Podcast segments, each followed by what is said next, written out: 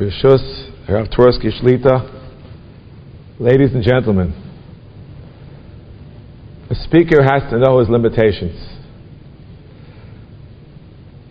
I'm fully aware, perhaps painfully aware of the fact that in no way can I even begin to add to the portrait of greatness which Rav Twersky Shlita has painted. My role, therefore, was to totally change the focus from the Rav's greatness to the Rav as a walking human being with whom I interacted over a period of time. No pretension to even touch what a great man he was.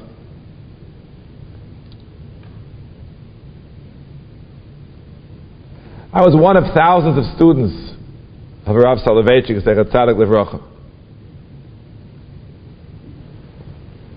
From the time that I heard him, not heard of him, heard of him my earliest youth, from my father, Zechron Livrocha, was one of the last Musmachim of Rav Moshe Soloveitchik, but had fond memories of the Rav as well from his youth. The time I actually heard him until his patira was a period of somewhat over 30 years. One of my first memories when my parents took me to a uh, Mizrahi convention on the Motzi Shabbos, not far from here where we're standing. It was somewhere in Long Beach, one of those hotels. My memory is it was so crowded that he was not able to enter into the room to actually see the Rav. That's how crowded it was. I heard him on the microphone that they had on the outside. And around that time, I was still a high school boy. My father would take me, and we should say, schlep me. What did I know?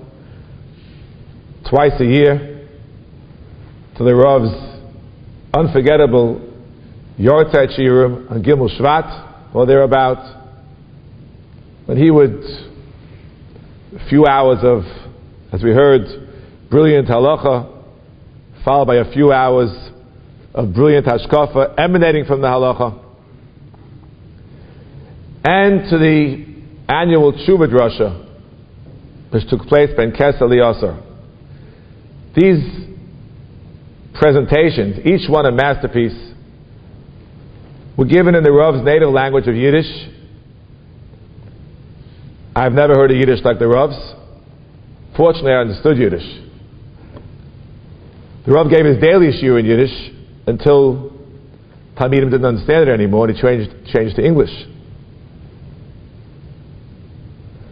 At this point, I was a passive admirer of the Rav. While still in high school, I began to read the Rav's own words, as we heard. When I was a high school senior, the Rav published something called Confrontation, a brilliant exposition in very flowery English, describing of a critical, a critical point at a critical juncture when so many were being taken in by religious dialogue, the Catholic Church, and the Rav resisted it heroically, philosophically. I began to read his Hebrew masterpieces. Rav Twersky Shlita quoted from one of them. I wasn't such a high level. I was something called Kol Dodi Dofek, which was printed in the 50s and I read it in the 60s. I knew, I knew Hebrew pretty well, but this was, I knew English pretty well too, but you know. Neither his English nor his Hebrew was anything which I could uh, uh, fully master and light years above the language which I, which I used. I, was, I arrived in the yeshiva as a college freshman through a series of circumstances. I ended up in Rabbi Aaron Soloveitchik Shir, and the next level and the progression was the Rav Shir. And I entered the Rav Shir, fall of 1965. I was warned that the Rav is, can be a terror. If you don't know, he can really lash out at you. And I was given a piece of good advice. The Rav, when you begin this year, would look around the room as I'm looking at you right now and find a korban. The way to avoid this difficult circumstance of being caught in the Rav's crosshairs was to avoid eye contact. Very simple. Just look down when the Rav is scanning the room for a korban. He did it. It worked magnificently for an entire semester. We learned Shavuos. The Rav says Shir three days a week. We cover the first half, the first, uh, the third parak in Shavuos over the first semester. Rav Shechter Shalita would give the Chazara on Mondays. The Rav spoke on Tuesday, Wednesday, and Thursday. Ah, Hashem. On the last day of Shia, the Rav said, I'm giving you a Bechina. And the Bechina is thorough, but there's even one question that we never discussed, and I want you to figure it out based on the beautiful Yisodos that the Rav had established. So, those who went to yeshiva may remember from those years, you took tests in Lamport Auditorium. They used to give a, a wooden board to fit on the chairs. And we sat there for hours and hours working on this Bechina with that one question, especially with Rabbi Hananel, with the Ri Migash. Okay. Then, okay, good. We took our college files, we had a little vacation. We come back the new semester. It's the beginning of 1966. So far, my reaction with the Rav is completely passive. He never said a word to me. I only heard, admired, that's an understatement, from afar and then from closer in, but still looking down. What I did not know is Rav Shechter Shlita marked the Bechinas. He was a very strict marker. The, the marks range from 8 to 100. My mazel, I got 100. So when Rav Shechter Shalita went into the Rav to give, go over the exam, the grades, he, he asked the Rav, who's this, who's this Villig? Who, who is this guy? So Rav Shechter said he's a new Talmud. He's in the, he comes every day to the Shir. He came to the Chazar Shir, and he, he, uh, he's a good, good Talmud. Okay. Rav walks in, we're starting the fourth parak of Shavuos, and I know my, I know what I'm doing. Comes in, put my head down, and I'm ready, to, with a pen in my hand, ready to take, take the notes. But instead of scanning the room, the Rav yells out, Villig! Who is Villig? Where is Villig? And he proceeded to take me apart, to rip me to shreds. You think you know something? Come on. My first interaction with the Rav. Unforgettable for me. My personal interaction with the Rav spanned the next 20 years. The 20 years, the last 20 years of the Rav's public life. Of course, the most, the most focused were the years I, I sat in the Shir on a daily basis. I was privileged to sit in the Rav Shir for five years. And I will go through a number of the interactions of that period of time.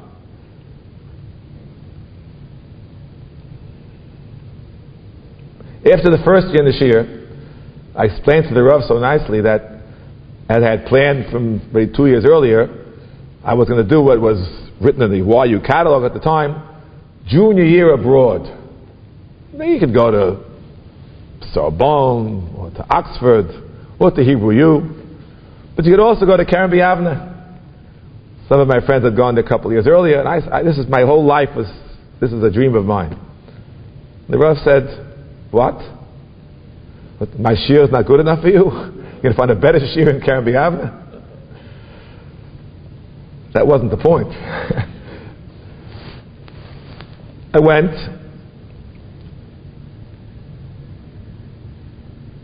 I went. When I got there, I wrote to the Rav because we were confronted with the problem of second day yontif. What do you do? I never thought about this. This is way back when. Now there are already books about it. And they had taught us about it, something we call a day and a half in Kerem at the time, before things changed. And the Rav wrote me back. I wrote him an aerogram, he wrote me back an aerogram. I wrote what I thought was enough time. The Rav was absolutely busy. The date of his letter was Yud Bey's Tishrei.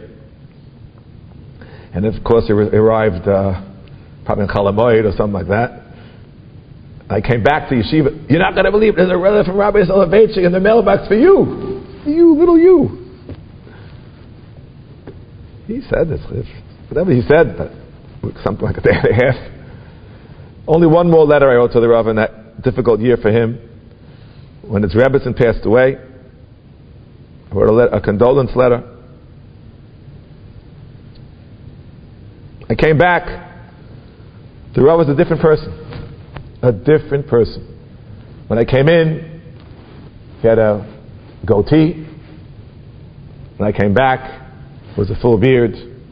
Whatever little black we thought was there had turned white. And the Rav was in a difficult period of mourning. He was in mourning for his mother and mourning for his brother and mourning for his wife. He said Kaddish for a long time, long after the requisite months for his mother, Aleh HaShalom. Came back of Shechter, Shalita was appointed as a, as a Rebbe, 1967.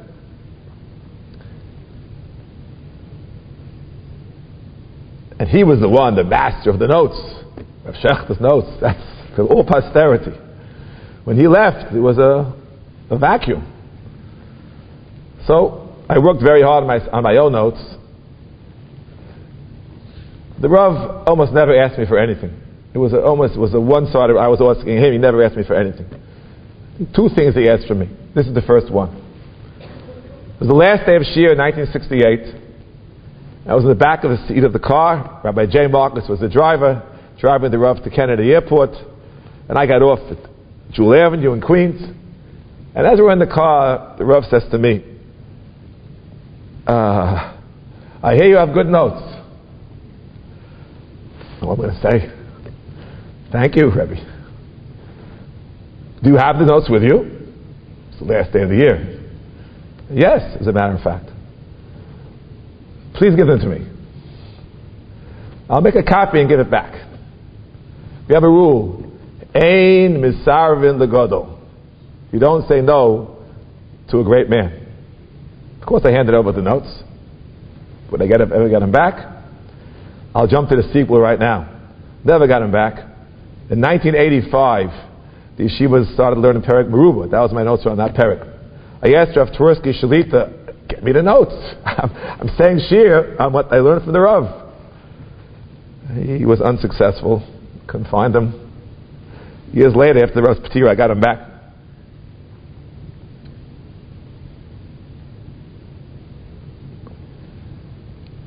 That summer, we went to in Boston. Every day, the Rav said a shir in Maimonides. Even Shabbos, to Mincha Marav, he would sit there in the front seat in his chair. You could ask him anything about anything about anything. He'd have a ready answer with a smile, with a brilliance. He had a different personality in Boston than in New York. In New York, he was, hmm. In Boston, he was much more gentle, much more open, much more smiley. She got bigger. We moved from the third floor, first hall, to the fourth floor. And I sat in the corner near the window. And when I asked questions, I made, you know, always, always invited questions. I would, you know, ask my own questions, comment on some of his, looking around for comments. And it did pretty well. You know, the Rav was still able to cut people down, but I had a pretty good, what we call, batting average. As a matter of fact, it was literally a guy sat next to me, right next to the wall, and he put my batting average on the wall. I don't think it's there anymore. I think I painted it over a few times. You know, how many, every time I spoke, was an at bat. If the Rav liked it, really, it was a home run, maybe a single. Didn't have too many strikeouts, but two strikeouts stand out in my mind. Once, I think this is what I'm learning in the summer, we're learning about uh, Avodah Yom Kippurim, one of the Rav's favorite topics. I asked him a question. And as been pointed out, Rav Twersky Shlita himself pointed out on a different occasion, the Rav had things which he focused on, and that's what bothered him. And other things didn't bother him. Doesn't mean there was anything wrong, just it wasn't as central as he wanted to be. It was more peripheral. So I asked one of those peripheral questions, I guess. I'm not so focused. And he said, you know, he didn't want to yell at me because he liked me. He said, Villig, will you stop bothering me with your, with your, with your questions? He didn't want to say it was a bad question. It just wasn't, he wasn't interested in it. That was a little surprised by that. I didn't realize it wasn't, it was peripheral to him. The next time, I knew I was getting into a buzzsaw, but I just couldn't resist it. We're learning day. I was a smicha student. And the Rav famous, famously said, there's no connection between Rabbeinu Tam, Rabbeinu Tam about Tam Ki'ika, Rabbeinu Tam about Chanicha Ras They're unrelated completely. For those who know day. I wanted to show him to look in the, in the Torah the Rashba, where one could perhaps see there is some kind of connection. Said, Rebbe, would you mind looking in the Torah Sabbath? Don't bother me. He, he, he, was, you know, this is something which is 30 years in his kishkas. I'm going to try to tell him something different as a little yingala. Then I knew I was going to get yelled at. But okay, it's good to be yelled at by a Rebbe. It's good. It's wonderful.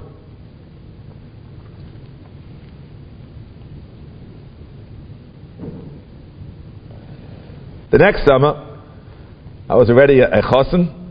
I wasn't able to stay the whole summer. And my wife, who's here, then my kala came for a Shabbos to meet the Rav. The Rav was a perfect gentleman. When he saw her, he tipped his hat, came to the, to the house to spend a few, just a, a little, little talk. Couldn't talk about uh, Yoredeya, just talk. I'll come back to the conversation a little later. We asked him to Masada Kiddushin. Of course, he said yes. We spent a lot of time on what happened there. Some of the Talmidim are smiling already. They remember the stories. I'll only tell one story. My father had arranged, unbeknownst to me, a ksuba, ksav, yad, you know, like, like a sefer Torah. And on the top, in the middle, was a big biravi, biravi b'Shabbos. Rav took one look and said, Puzzle. That was famous for Paslik Subs. Puzzle. Why is it puzzle? What do you mean? The first word is, is, is not aligned and it's too big. It, it, so my Rebbe Rabban Lichtenstein, Zecher Tzadik Devracha, was standing right there. He said, Rebbe, all the ksubas like that. You go there, you go, go to the museums, the libraries, they're, they're beautiful. Pause. No, no.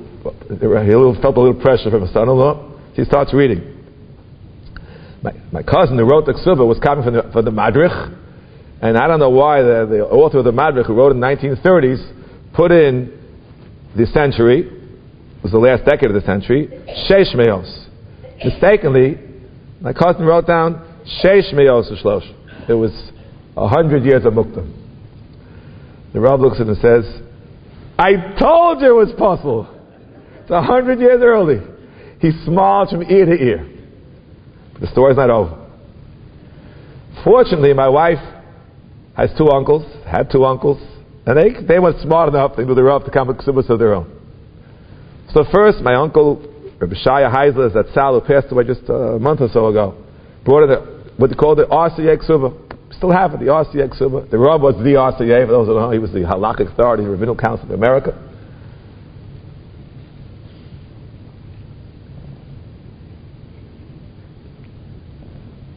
The Rav says, no good. Why is it no good, Rabbi? Why is it no good?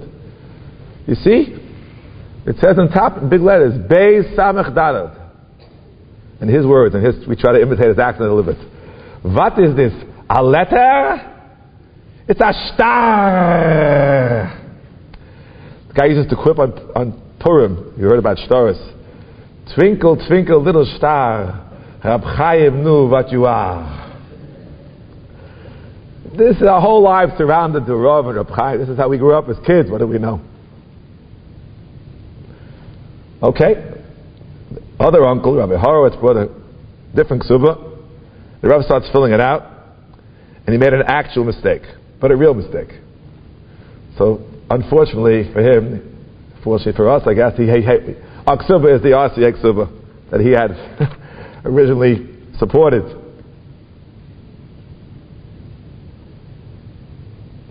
Stayed in the Shir five years. I became a Rebbe, became a Rav.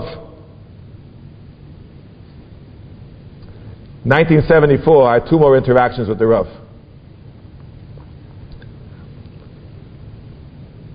The first, I was just brand new rabbi. And we were at a Sheva Brachas. The Rav was in attendance. And Rabbi Schoenfeld Shlita, who was my rabbi growing up in Kew Garden Hills, was sitting in the back with us. Rabbi Holtz Zatzal was driving the car.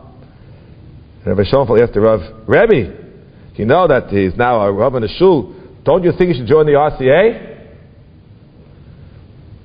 Yes, yes, you should join the RCA. Again, ain Ein Misar the Legodol. And again, perhaps the rest is history. That same year, my shul honored me at the uh, annual dinner and asked me to get a letter from the Rav. You know, only right, my Rebbe. At that point, the Rav had an assistant. First, Rabbi Feuerstein was his assistant. Then Rabbi Mark Karasik was his assistant. And I asked Mark to please get me a letter. Briskers are not very easy writers. It took a very long time till the Rav wrote a beautiful letter, which is printed in the, the yearbook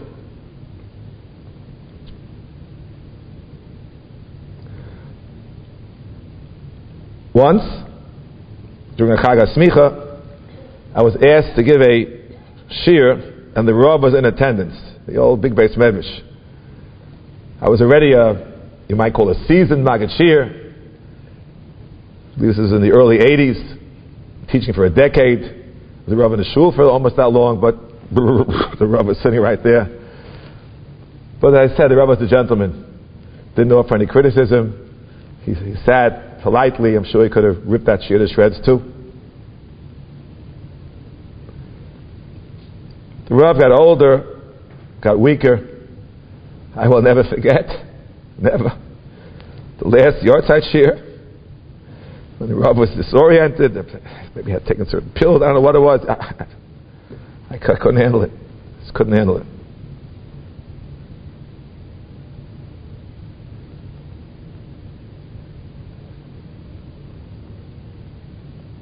1977, so a bit earlier, the Rav asked me one other thing. Please, I'd like you to teach a Shia for girls in Stern College. Shia and Gemara. This was not my field. But once again, Ein Misar Legadol. You can't say no to the Rav. He came that famous for a Shia. I was in attendance. I taught Arvei Psachim. My tenure in that capacity didn't last too long, one semester, but it, it generated about 15 years of Abbatz's Torah in Halacha and Stern College, which I think was an important contribution. Again, attributed to the Rav. My last, perhaps one of the last interactions with the Rav in his public career in New York was Hanukkah, the end of 1985. As I said, I began at the beginning of 86, of 66, this is now end of 85, 20 years of interactions. I went together with Rav Shechter Shlita and Rav Brunsviger Shlita to ask the Rav to intervene. We never, ever, I never asked Rav anything of this sort. It was a critical juncture in the history of the yeshiva itself. The next day he said his final shir and went home and did not return to New York.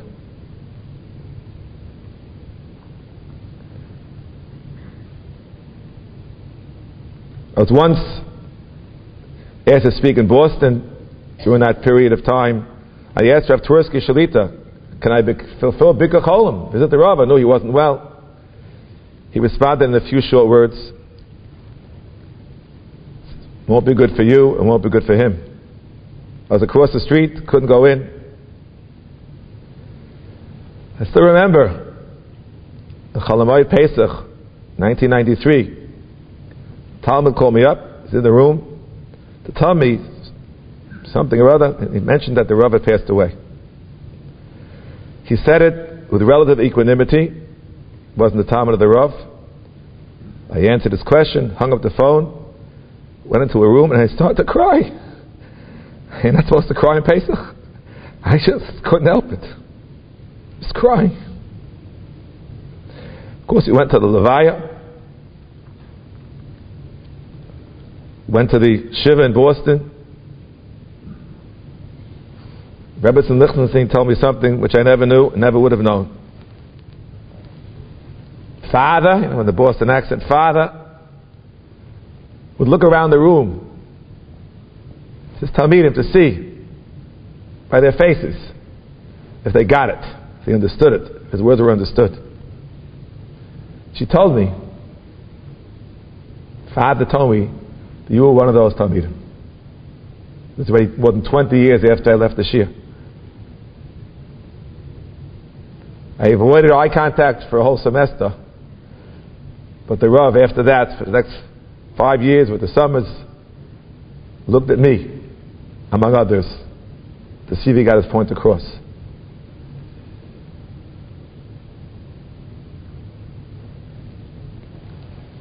After the Rav passed away, Rebbeim were asked to give Divrei Hesped the main base medrash. I want to share with you, as time allows, some of what I said then. Obviously inadequate.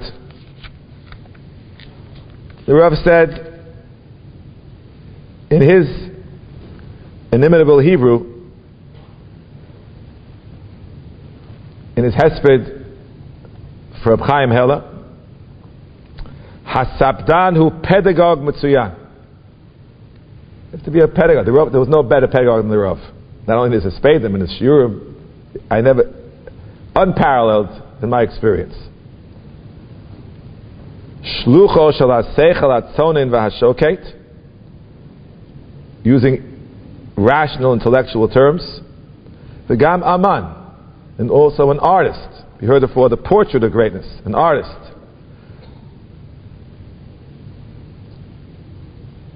You have to explain.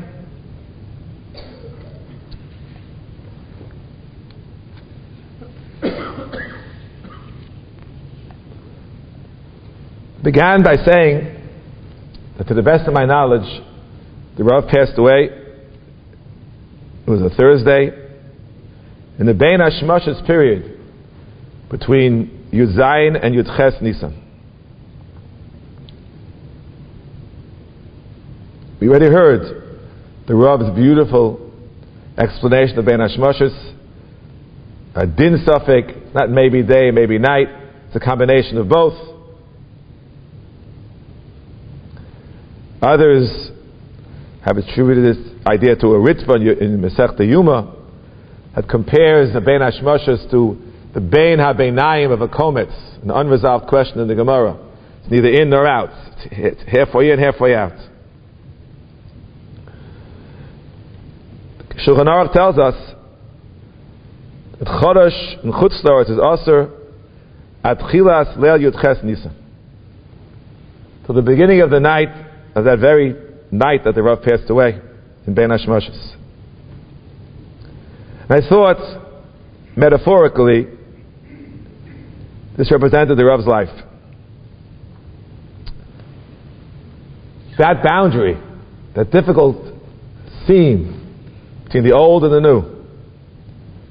And in the Ritva's words, between what's in and what's out. It's much easier to avoid that difficult terrain. All in or all out. All old or all new. But the Rav in his own way charted a difficult and challenging course. combining the two elements.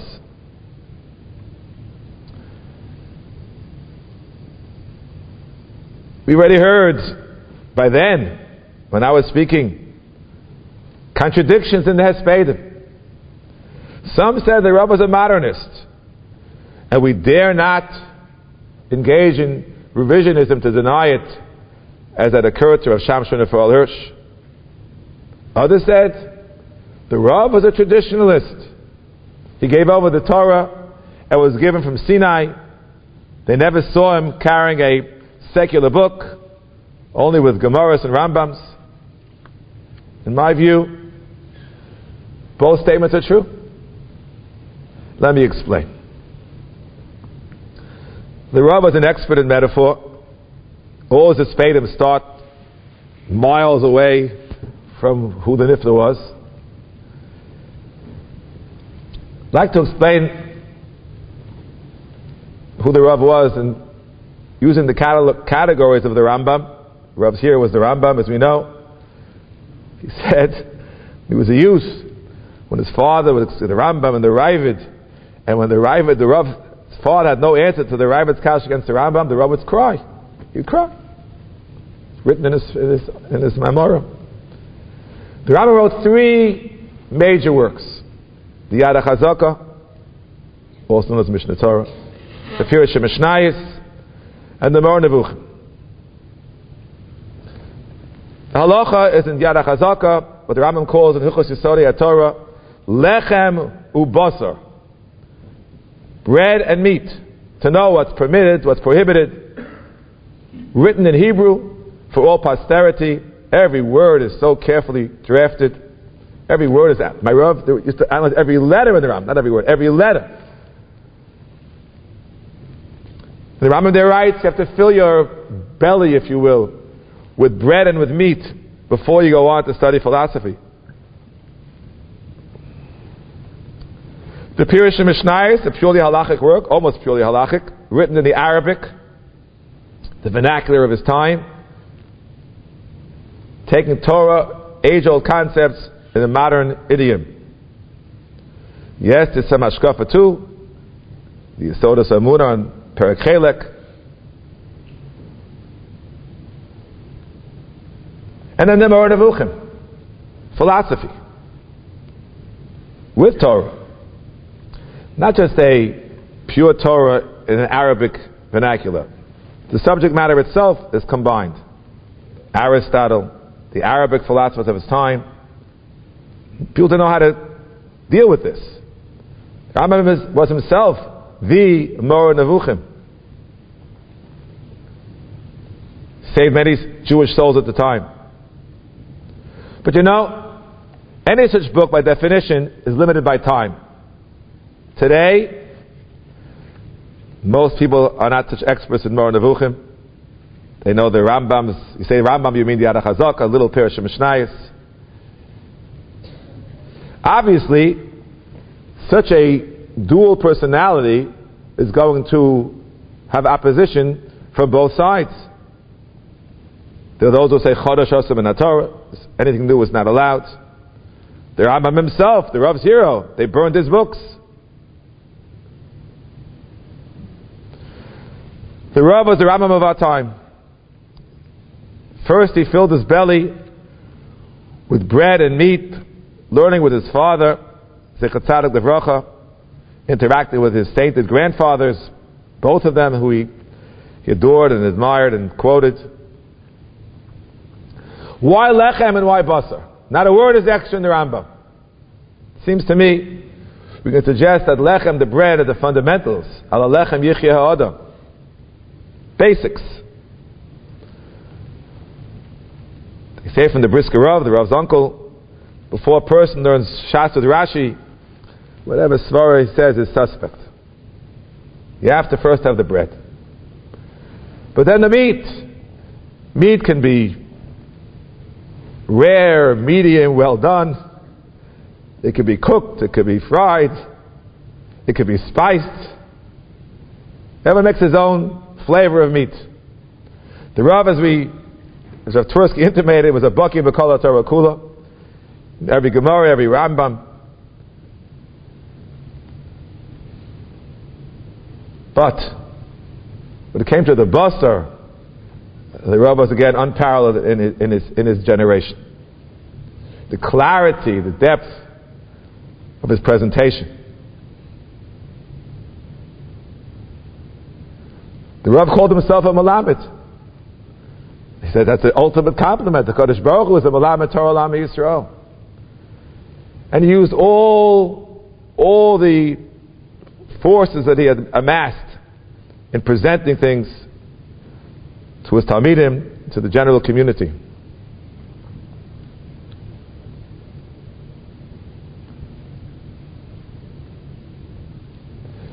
They say Rabbi Yisrael Salant is called the Rab Chaim, that type of learning was critical in combating the Haskalah in the late 19th century. Perhaps we could say about the Rav that many years later, in the mid and late 20th century, where so many were pulled after other winds that were blowing. In Drush, there was nobody like the Rav at all.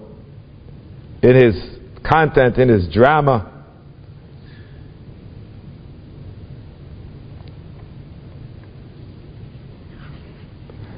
that brief visit with the Rav, with my then Kala, so I mentioned that I'd read the Rav's beautiful essay, Kol Dodi Dofek. It's so beautiful. You should please read it in the original Hebrew if you can. And the Rav responded like this Ah. What do you mean by that? He meant we're learning Misha Ochzo, that summer. That's what we should be focusing on. Gemara, Rambam, Tosfos. That was the Yad HaChazaka of the Rav. That was his contribution to posterity. Yes, you need the Tzav Hashah to respond to the challenge of a new state of Israel, no matter to articulate a whole broad vision.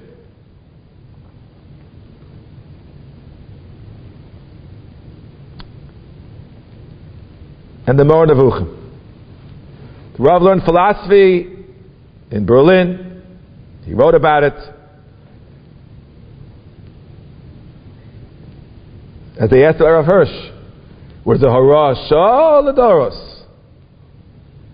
Well, I ask you, what about the Moreh Nevuchim? Was, there, was it Lishah Ladoros? The answer is a twofold answer. It was certainly Lishah when it filled a critical need, and the brilliance shines Ladoros. How much do people avail themselves of this brilliance? Depends on the time and the place. Rabbi Chalab Shlita once told me, he asked the Rav, why'd you go to the University of Berlin? No, we would, would, we never asked such a question. Rav looks at him and says, my mother sent me. What did this great woman see? What did she see which no one else saw? 1925. What did she see? She saw the decline of observant Judaism in Europe. The Rav once told us he passed by when he left Europe, I think it was 1932, 31, approximately. I think Rebbetzin Twersky was already born, if I'm not mistaken. He went to say goodbye to his relatives in Vilna. He went to the, to the shul in Vilna. There was almost nobody there under the age of 30. They were gone. She understood. She understood you needed broader education to be able to influence the greater world. You cannot conquer the new world with the, lump, the pure lumdus of Pruzan and Chaslovich and Brisk. Go to Berlin, get a degree in philosophy. And what did the Rav use it for? Exactly as the Rambam. What the Rambam said, as you can find on the side of the Yad HaChazaka. All the other wisdom is the Rakachos, V'tabachos, V'yofos. Handmaids. Every palace has to have a staff. Every army has to have cooks. From then on began the conflict of the Bein Hashmoshes, the old, the brisk, being the newer Berlin. when the meat, the bread come into the paradise, as the Rambam says. Nichnat b'shalom v'yotza b'shalom. Wherever you came, went in and came out with peace, somehow harmonizing these two worlds. He learned philosophy al derech brisk, and he taught Torah in academic parlance, even including Chochmas Umos, Chochma Bagoyim Tamin, in his speeches, in his articles. Just read the Ish HaHalacha. What Rav Twersky Shita referred to as the very end of the Ish HaHalacha, what the Rav tells us is an entire new world view ready to be examined. It's written in the 40s. I never saw the Rav with a, with a, with a philosophy book. It's true. I sat there for over five years, I never saw it. But it doesn't mean he's about to give up on these tools that he had mastered. He knew how to quote Kierkegaard.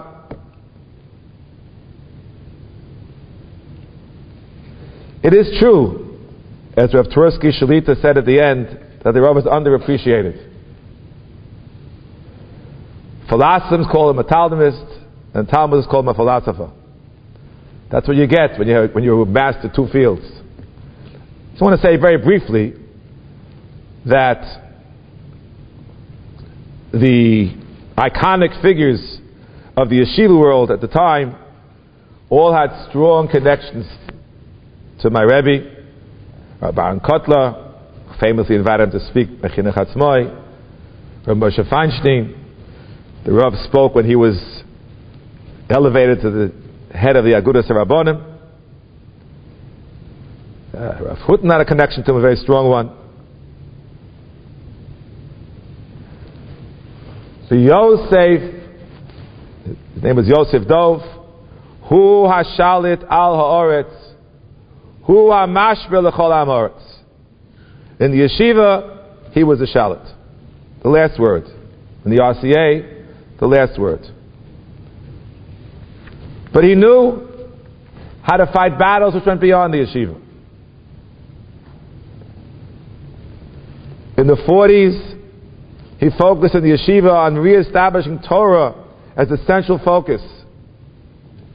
In the 50s, he waged a battle with others against mixed seating, which threatened to take over the entire community. And yes, he fought against ecumenicism in the 60s and many other battles. Who remembers these battles now? It's hard to remember It's hard to remember. My time is up.